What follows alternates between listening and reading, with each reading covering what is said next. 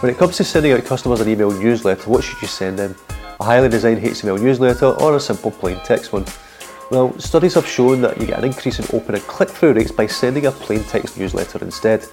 A HTML newsletter can lower open rates by as much as 25%. When using plain text emails, make them tell a story and not an obvious promotion about your product. The story should also be not found on your website but unique content. They should contain no more than one image and have an email signature as if it's come directly from a person rather than a cold newsletter. This helps add personality to your brand.